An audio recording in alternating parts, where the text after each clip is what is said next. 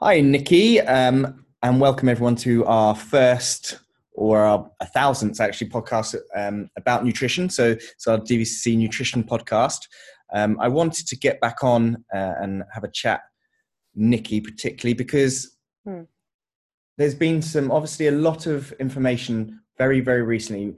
We're going to talk coronavirus, unfortunately, uh, and hmm. hopefully, if someone's listening to this in a few months' time, they're like, "What coronavirus? It's all gone and it's all kind of moved on from that." But potentially, it might not.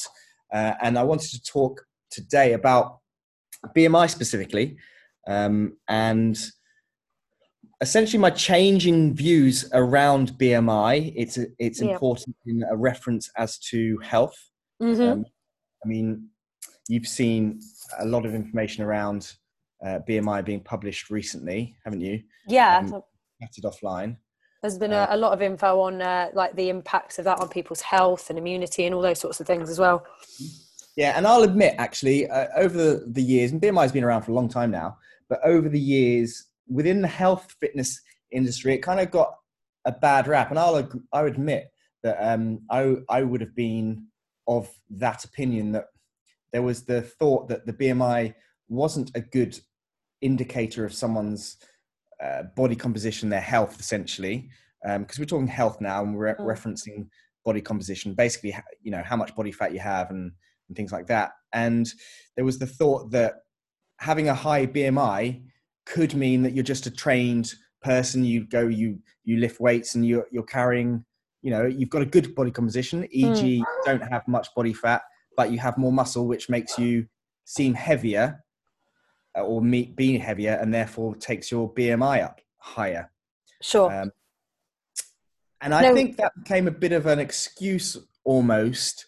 And I, I, I will admit, I never actually looked that much deeper into it. And my views on this whole thing have changed very recently when I started seeing that with the coronavirus, there's a lot of information out there now that having being classed as what on the reference range is obese above 30 for a BMI, mm. To a much, much greater risk of complications um, with coronavirus. Yeah. And, and, so actually, I did my um, my BMI. I wanted to see what it was because I'd already thought I'd always kind of said, "Oh, I, you know, I've got a really high BMI. It's because I've got so much muscle." What was That's yours? What, uh, what, was yours out of interest? uh, Twenty. It was twenty-seven. Cool. There's respectable 27 then. respectable, yeah. And so the big shift in my thinking is I've been training for a long time, my whole mm-hmm. adult life, trying to get as big as possible, put as much muscle on as possible. And my BMI is only 27. Sure. I say only 27. That is classed as overweight. Yeah, because uh, we're looking at. Is am I correct in thinking BMI? We're still looking at between 18 and 25 is as yeah, average. 25 and a, 25 to 29 yeah. is classed as overweight, but 30 and above is classed as obese. That's yeah. that's the wording they use. Uh, now, it made me start thinking about why have I always thought that the BMI is not a good reference range, and actually now, is it true that being above 30 is is not a good place to be? Mm. Uh, could you perhaps, you know, do people have too much muscle, or not too much, but more muscle, which makes them a higher BMI? And I started to think about it and look at my BMI and BMI of some of my friends who are, you know, very, yeah, I have some muscular friends that train sure. a lot and things like that. And actually, no one was above 30 on a BMI uh, basis. Mm-hmm. So I firmly believe now that actually being above 30 is not a good place to be if you you know and you want to start working towards getting below 30 yeah and that actually using the bmi as a reference mm-hmm. could be a good idea now there is a caveat with that which would be if your BMI is is what would be considered too high, but your waist is very low. Yeah. Um, that would be a sign that you have. That would be uh, indicative to higher muscle, would it not? It would. It yeah. would. But you'd have to have significant, significant amounts of muscle yeah. to be above 30 on the BMI schedule. So a lot of people have, I think the thing with the coronavirus particularly is it, it can feel very hopeless or yeah. helpless sorry more is the more is the word and when you feel helpless to something then it feels you feel very vulnerable like mm. just going outside is a stress yeah. which you know is totally is true. Most people have had someone touch in some way now mm. with the whole thing.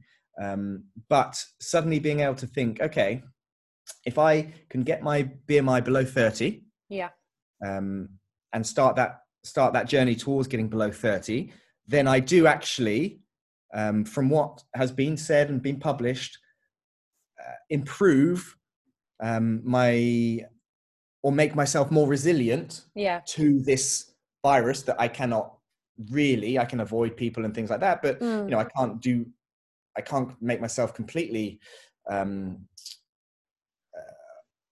I can't be I can't stop myself 100% from getting it unless I'm going to lock sure. myself inside which not many people want to do. I guess it's that element of you know the control the controllables and having something that's there that's you know you can focus on that one thing. Like if i can control and look after my weight in a healthy range and control my nutrition and my training around that that's something that's going to help reassure a lot of people make sure that they feel like they're they're looking after their health in that respect 100% 100% and i and just from the act of saying okay this is what my bmi is today and start this is the metric uh, you know one of the metrics i'm going to use to um, to focus on my journey to being more resilient, more. Mm. Uh, you know, you know, I'm not going to lie and say eh, this is a cure all for anything, but yeah. if it has been said that having a BMI below 30 makes you less at risk of um, complications from this virus, then yeah.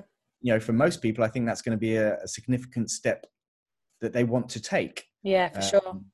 And I really wanted to kind of put it down because I have thought uh, in the over the past years that BMI wasn't a very good metric for mm. most people. And actually, I'd probably shift it. I think once you start getting below 30, then there is some nuance. Like I said, mine's yeah. 27, but my waist is at a healthy waist to hip, uh, sorry, waist to shoulder ratios at a yeah. good level.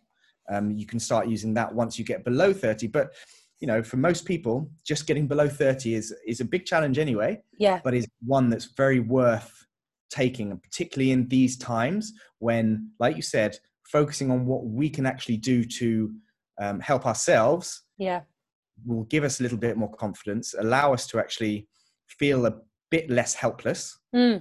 And ultimately come out of this whole thing healthier anyhow. Yeah healthier more knowledge how to you know maintain that keep that going for longer as well because the benefits overall you know for lifelong and longevity is is massive regardless of it just being now.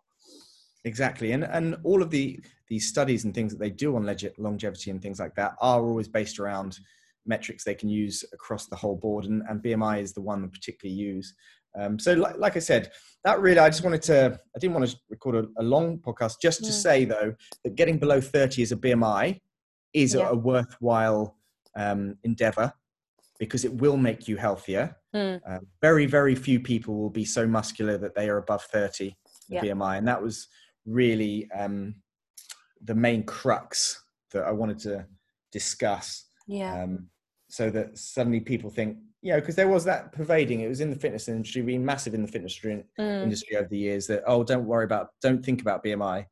Um, it's not a very good indicator. And actually, when we're talking about health, being above 30, yeah, health, yeah. Uh, above 30, it is a very good indicator, and it's a worthwhile target to get below 30. Mm so yeah, that was that was really all my thoughts. Um, just a short little rant, um, but we'll do more of these now, and sure. we'll, we'll, start talking because I think it, it's quite nice that um, health and fitness and everyone's starting to think about what they can do. I say quite nice, but I mean it's quite it's refreshing that now we can focus on the health side of things mm. that relate to getting fitter and stronger and uh, leaner potentially um, for everyone, and the impact that it has on on everyone's life, well-being, and and confidence. For sure. Health confidence this time, not just confidence. Um, it's moved away where everyone was focused on their confidence in certain clothes, etc., which yeah. you know, people still have. But now it's the confidence in your own health. It's kind of got that whole, you know, well-being thing. Now everybody's got a, a main focus on, on all of those aspects and elements rather than just one, perhaps. Exactly. Exactly. All right, Nikki. Well, oh. um, nice chat. We'll um, we'll talk again soon. Sure. Thanks for that, Stephen. Bye-bye. Bye.